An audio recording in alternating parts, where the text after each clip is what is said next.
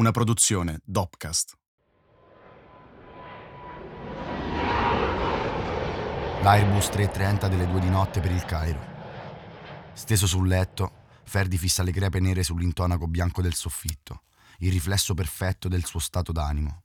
Si accende una canna, deve farsi passare l'incazzatura. Dopo la bottigliata in faccia a Federico, ha passato il resto della serata a girare a vuoto in motorino, indeciso su chi affrontare prima. Marzia, il suo unico amore, la sua migliore amica, la custode dei suoi segreti, quella che neanche nei suoi incubi più surreali pensava lo avrebbe mai tradito. E con chi, poi? Per cosa? Per una botta? È questo che vale veramente il loro rapporto? O quel pezzo di merda di Frank, che l'ha inculato due volte. Mentre lui veniva torchiato dagli agenti, quello stava con Marzia. Perché non gli ha detto che era andata da lui, dopo la festa? Quante cazzate gli aveva imbastito? Non gli bastava fosse finito in manetta al posto suo. Ma non era riuscito a decidere, non era in grado. Avrebbe solo fatto qualche altra cazzata e per oggi ne aveva fatte abbastanza. Fa un altro tiro mentre sente la rabbia pian piano placarsi. Lo avevano tradito, tutti e due. Si era fidato e aveva messo nella merda anche Kevin. Sì, è vero, anche lui aveva mentito a Marzia, ma a fin di bene. C'è una bella differenza. Ci vediamo domattina alle 11. Manda un messaggio a Marzia e si mette le cuffie, sperando di coprire con la musica a pala il suono delle sirene delle volanti che gli risuonano ancora nel cervello. Il paese di mezzo, 3.000 abitanti scarsi, una manciata di case strette tra l'aeroporto e il mare, dove non succede mai un cazzo e dove le giornate scorrono tutte uguali, tra le corse sui booster, le canne in piazzetta e qualche rissa. Ma dopo quell'estate tutto cambia, perché la voglia di prendersi ciò che si è abituato a sognare qui rende pronti a tutto e diventare una monetina nelle mani del destino è un attimo. E allora testa, porti a casa la pelle, croce, nulla sarà più come prima.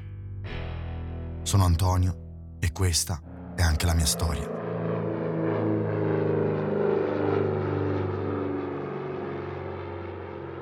Le 70 delle 7 per Parigi.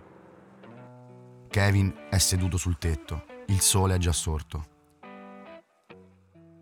Virginia si è già vestita ed è uscita dal suo campo visivo. Lui è rimasto lì, col solito caffè e la solita sigaretta, ad ascoltare il rumore del mare, ad accumulare energia per arrivare vivo a fine giornata. Odia quel posto, ora più che mai, eppure non riesce ad immaginarsi da nessun'altra parte. È ancora sotto botta per l'arresto, l'angoscia non lo molla e ogni tanto gli risale l'adrenalina. Nella villa di fronte, Virginia è già al computer, a controllare le mail prima di mettersi a studiare. Gli esami si avvicinano. Controlla il calendario con le date dei test e i nomi delle università. Ancora poche settimane. Sente qualcosa rimbalzare sul pavimento, una palletta di carta entrata dalla finestra. Deve averla lanciata Kevin. Si diverte a stuzzicarlo un po' al mattino. Non è sicura di cosa e quanto riesca a vedere dal tetto lì di fronte. Forse solo ombre indistinte, forse tutto.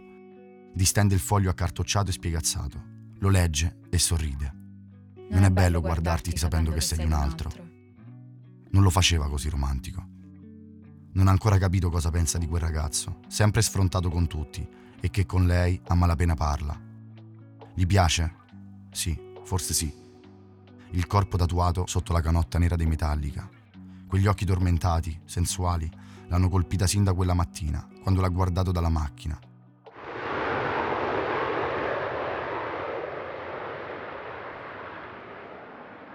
Sono quasi le 11.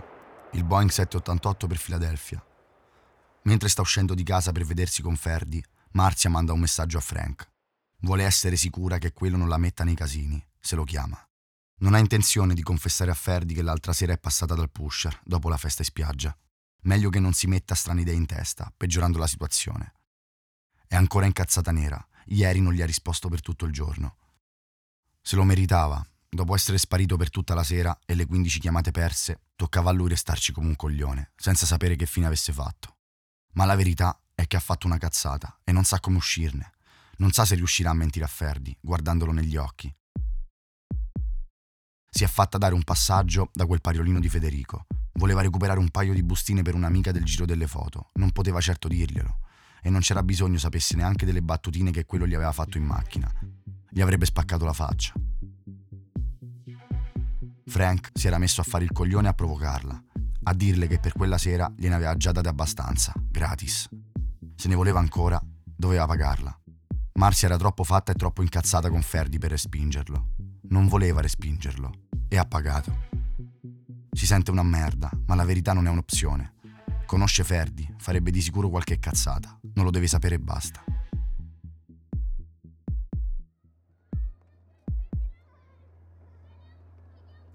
Sono quasi le 11. Ferdi sta andando all'onda bassa da Marzia. Si ferma al chiosco della rotonda a prendersi una birra. Dopo la nottata di merda, il rodimento di culo gli è tutt'altro che passato. Quella stronza bugiarda. Ora proverà a difendersi, a tenere il punto e fare l'incazzata per essere sparito l'altra sera. Deve inventarsi qualcosa di convincente e giocare in attacco. Qui l'unica che deve delle spiegazioni è lei, che è sparita per tutto il giorno e che la sera prima è andata da quello spacciatore di merda. Che cazzo c'è andata a fare? Si accende una sigaretta. Se scopre che ci ha scopato, quanto è vero Dio, l'ammazza. Anzi, li ammazza tutti e due. Marzia arriva all'onda bassa. Ferdi ancora non c'è. Meglio, si ripassa il discorsetto. Non è il caso di rischiare, gli dirà una mezza verità. È stata da Frank, dopo la festa. Se n'è andata subito. La coca l'ha presa per un'amica al negozio. Non le va di sbandierare i cazzi degli altri in giro. Tutto qui. Lui, piuttosto, che fine ha fatto? Anzi, non lo vuole sapere. Facciamo così, la chiudiamo qua. Non è successo niente, devono fidarsi, senza farsi altre domande. Dai, facciamo pace. Non ha senso litigare.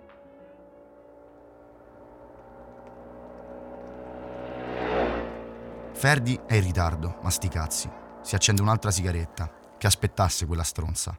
Lo ha pugnalato al cuore. Gli fa male la mandibola e le costole. Già, i lividi. Se Marcia gli chiede qualcosa, gli racconta una mezza cazzata. Si è fermato con Kevin al bar centrale del paese di sinistra e ci è scappato qualche spintone di troppo. I soliti stronzi di quel posto, se le cercano.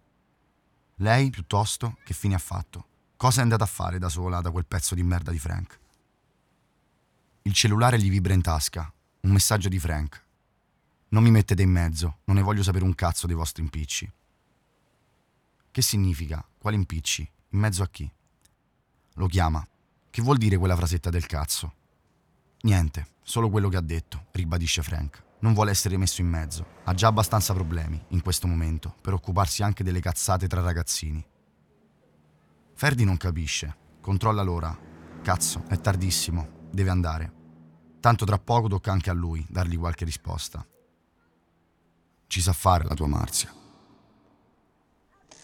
In un attimo è di nuovo sul booster, correndo come un pazzo sullo stradone che taglia il paese di mezzo. Non prova neanche ad evitare le buche, stavolta gli spacca la faccia. Qualche stradello più in là, Kevin ha iniziato il solito giro dei chioschi prima di pranzo. Si è fermato allo Chaville, il suo preferito. Il sole batte forte, gli gira la testa. Ha rimorchiato una, sembra sudamericana, gran culo, tette piccole e labbra gonfie. A due botte di coca ha sempre preferito le unghie di una donna affondate nella sua schiena, il sudore che si mescola col suo, aggrapparsi a cosce lisce e setose mentre viene. In quel momento sente di capire cosa prova una rockstar. Vuole sbattersela finché non avrà più la forza. I suoi di giorno non ci sono, può portarsela a casa, Mentre percorre la passerella barcollando, dà una spallata ad un ragazzo che cammina in direzione opposta, verso la spiaggia. Alto, biondo, riccio, camicia color salmone, pantalone attillato. Cazzo. È il fidanzato di Virginia, lo ha visto in macchina l'altra sera. Quella faccia da cazzo gli è rimasta impressa. Dio quanto è sbronzo, ha appena realizzato che non è solo e che quella accanto a lui non può che essere lei. Abbassa lo sguardo e la vede. Virginia gli sta facendo un cenno di saluto con la mano e uno strano sorriso, continuando a camminare accanto ad Alberto verso la spiaggia.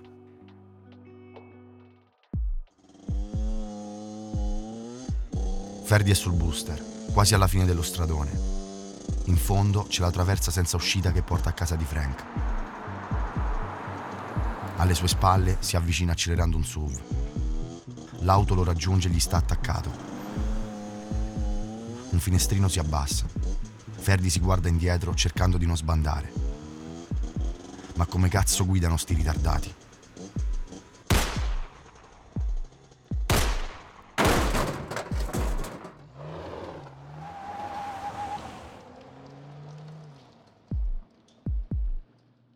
Tre tuoni assordanti rimbombano nella festiva. L'auto svolta e sparisce tra le stradine anguste di quella prigione, da cui ogni tanto qualcuno riesce a scappare in tempo. Ferdi a terra, un colpo gli ha centrato la schiena. Il suo sangue si sta già impastando con la sabbia. Guarda il cielo.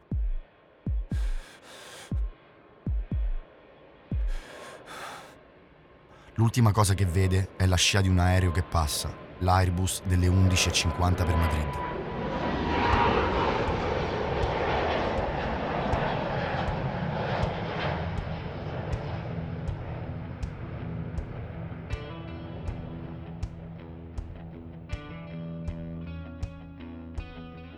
Ferdinando Radu, 19 anni, è stato ammazzato in piano giorno, da gente che evidentemente non ha nulla da temere. L'ambulanza l'ha portato al vecchio ospedale del litorale. Un tizio, uscito col cane a fare due passi, ha sentito gli spari e si è precipitato in fondo allo stradone, trovando quel ragazzo lungo e magro in una pozza di sangue, attorcigliato come un lombrico agonizzante a cui un ragazzino ha conficcato un legnetto. La madre è rimasta per ore seduta nella sala d'aspetto del pronto soccorso, spoglio e fatiscente, annientata dal dolore, gli occhi rossi e gonfi, tremando nonostante la calura estiva entrasse dalle finestre spalancate, insieme a gatti randaggi e malconci. Non le avevano dato molte informazioni per telefono, si era precipitata dal lavoro e quando era arrivata aveva scoperto che in realtà suo figlio era già morto. Il suo cuore si era fermato durante la corsa in ambulanza, senza che riprendesse mai conoscenza. Almeno non aveva sofferto. Uno ad uno sono arrivati tutti, Marzia, sconvolta, sorretta dalle amiche, Mark con Flavia e gli altri, i vicini delle case popolari. Persino Virginia lo conosceva appena, ma è scioccata, come tutti. Uno di loro, una vita spezzata così, senza sapere il perché. Kevin, chiuso in casa con la sudamericana, ha trovato le chiamate ore dopo, quando è uscito per riportarla allo Chaville e finalmente ha richiamato Mark. Non è riuscito a salire sul motorino, si è accasciato per terra nella stradina stretta e sabbiosa e ha vomitato tutto l'alcol accumulato in quelle ultime assurde giornate. Un pezzo di lui è morto con Ferdi e nulla sarà più come prima. Testa o croce? Croce.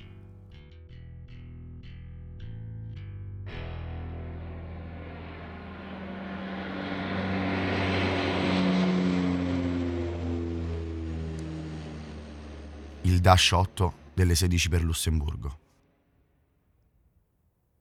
Sono passati parecchi giorni da quel pomeriggio. L'estate è inoltrata, sono i giorni peggiori. Fa un caldo opprimente, soffocante. Il cielo è carico, l'aria sabbiosa. Non piove da settimane. Da quando non c'è più Ferdi, Kevin si è chiuso in casa. Beve, fuma, dipinge, disegna sui jeans, sulle magliette, ascolta musica. Nient'altro. Non parla con nessuno, un fantasma. Gli scambi con i suoi si sono ridotti al minimo sindacale. Cerca di non reagire male alle loro insistenze. Ma più di scendo tra cinque minuti, quando lo chiamano per cena, non riesce a dire. Gli è passata la voglia persino di guardare Virginia che si veste, dal tetto.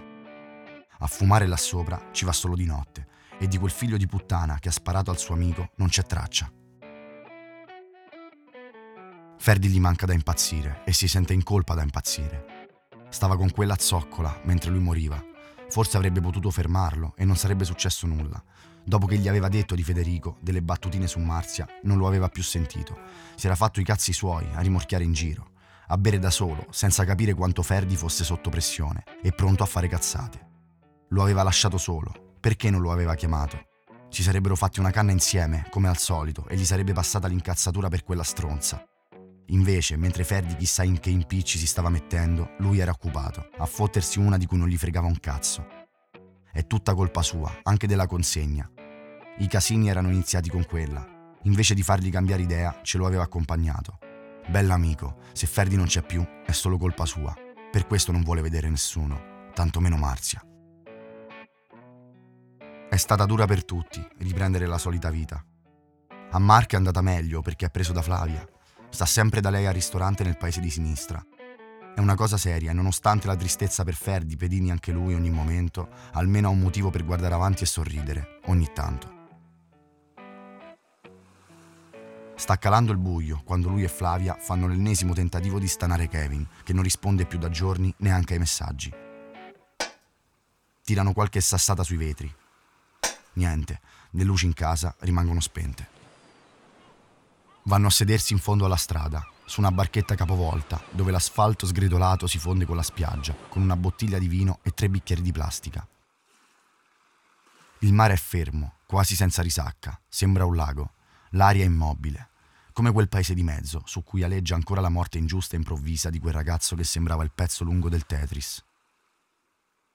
Dal buio che circonda la casa di legno sbuca la sagoma nera di Kevin. Si è deciso a scendere. Mark e Flavia lo guardano, spiazzati. Ha i capelli corti, la parte sopra completamente decolorata, una calotta bianca che spicca sopra il nero uniforme di tutto il resto, i tatuaggi, gli occhi e i vestiti. Si siede sulla sabbia accanto a loro e allunga la mano verso il vino. Restano in silenzio, senza dire una parola, versandosi a turno un giro, poi un altro e ancora un altro, finché dalla bottiglia capovolta non scende più neanche mezza goccia. Comunque ti stanno bene i capelli così, frate. Il commento di Mark, mentre alzandosi si scrollano la sabbia di dosso, l'equilibrio incerto. È il suo modo per dire che è contento di averlo visto, di essere riuscito a fargli mettere il naso fuori. Un piccolo passo, è già qualcosa. Non può martoriarsi in eterno per qualcosa di cui non ha nessuna colpa. I tre tornano insieme verso la casa di legno e interrompono di nuovo il silenzio solo per salutarsi. Dai, chiama, passa da Flavia, ti distrai, ti aspettiamo. Sì, vieni. I fari di un SUV proiettano due fasci bianchi di luce su di loro dal fondo della strada, fermandosi davanti alla villa, in attesa che il cancello automatico finisca di aprirsi. Dalla macchina scende Virginia e li raggiunge. Lei e Kevin non si sono più visti dopo quel giorno. L'incontro sulla passerella in spiaggia, lo stesso in cui gli ha lanciato il biglietto dentro casa. Ma Kevin non ha voglia di fermarsi, non è dell'umore, è ubriaco, non gli va di farsi vedere così cerca di approfittare della presenza di Mark e Flavia per sfilarsi e sparire dietro la porta di casa. Ma i due sembrano intenzionati a lasciare campo libero all'incontro. Sono praticamente già sul pick-up, mentre lui infila le mani in tutte le tasche in cerca delle chiavi. Non puoi evitare una catastrofe. Dove l'aveva sentita quella frase? All'incrocio della strada principale c'è l'auto che hanno visto arrivando. Che ci fa uno seduto in macchina per tutto quel tempo, in quella parte del paese? Ha un'aria familiare. Nessuno dei due riesce a mettere a fuoco, eppure Flavia è convinta di averlo già visto. Impossibile, è lì solo da pochi mesi. Forse si sbaglia.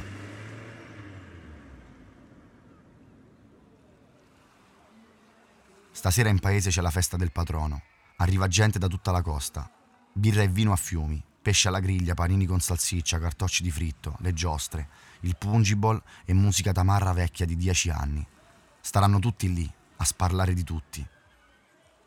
L'eco degli schiamazzi che si alzano dai calci in culo arriva fino a lì, la villa con la piscina e la casa di legno scrostata dal sole, a pochi metri dalla spiaggia libera, la strada che divide le loro case e i loro mondi. Kevin cerca di infilare la chiave nella serratura prima che Virginia possa dire altro, costringendolo a fermarsi e ad affrontarla. Non è arrivato il momento di guardarla negli occhi, di lasciare che l'inevitabile accada. Lo sa che la vuole, ma non adesso. È troppo sbronzo per non rischiare di rovinare tutto. Il cellulare di Virginia vibra. Sarà suo padre che l'aspetta per cena. Un'altra sequenza di vibrazioni. Virginia tira fuori il telefono dalla borsa scusandosi. Mentre legge, sente una vampata violenta di adrenalina attraversarle il corpo e conati di vomito salire a ondate. Non riesce a deglutire. Non è possibile. Le lacrime precipitano sullo schermo e sulle sue dita, deformando pixel e parole. Arrestato in un locale in Costa Smeralda. Alberto, il suo Alberto. La guidava lui, l'auto da cui hanno sparato a Ferdi. Guarda Kevin che la fissa con gli occhi lucidi, lo sguardo interrogativo. Virginia scuote la testa, i lunghi capelli ondeggiano seguendo i movimenti scanditi dai no che sussurra con un filo di voce. Kevin non riesce a capire, la sbornia gli è passata di colpo, ha il cuore a mille e un gran brutto presentimento.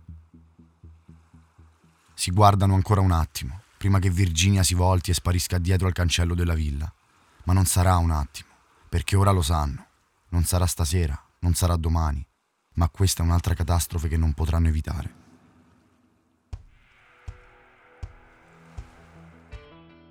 Dopo quell'estate per Kevin, Virginia, Ferdi e gli altri, nulla è stato più lo stesso. E neanche per me. Ho deciso di andarmene dal paese di mezzo. Quel posto dove non succede mai un cazzo, se togli le corse sui booster truccati e qualche rissa. Dove puoi finire a terra con una pallottola in petto, guardando il cielo turchese compatto, perfetto, spaccato a metà dalla scia di un aereo. Sono Antonio e questa è anche la mia storia.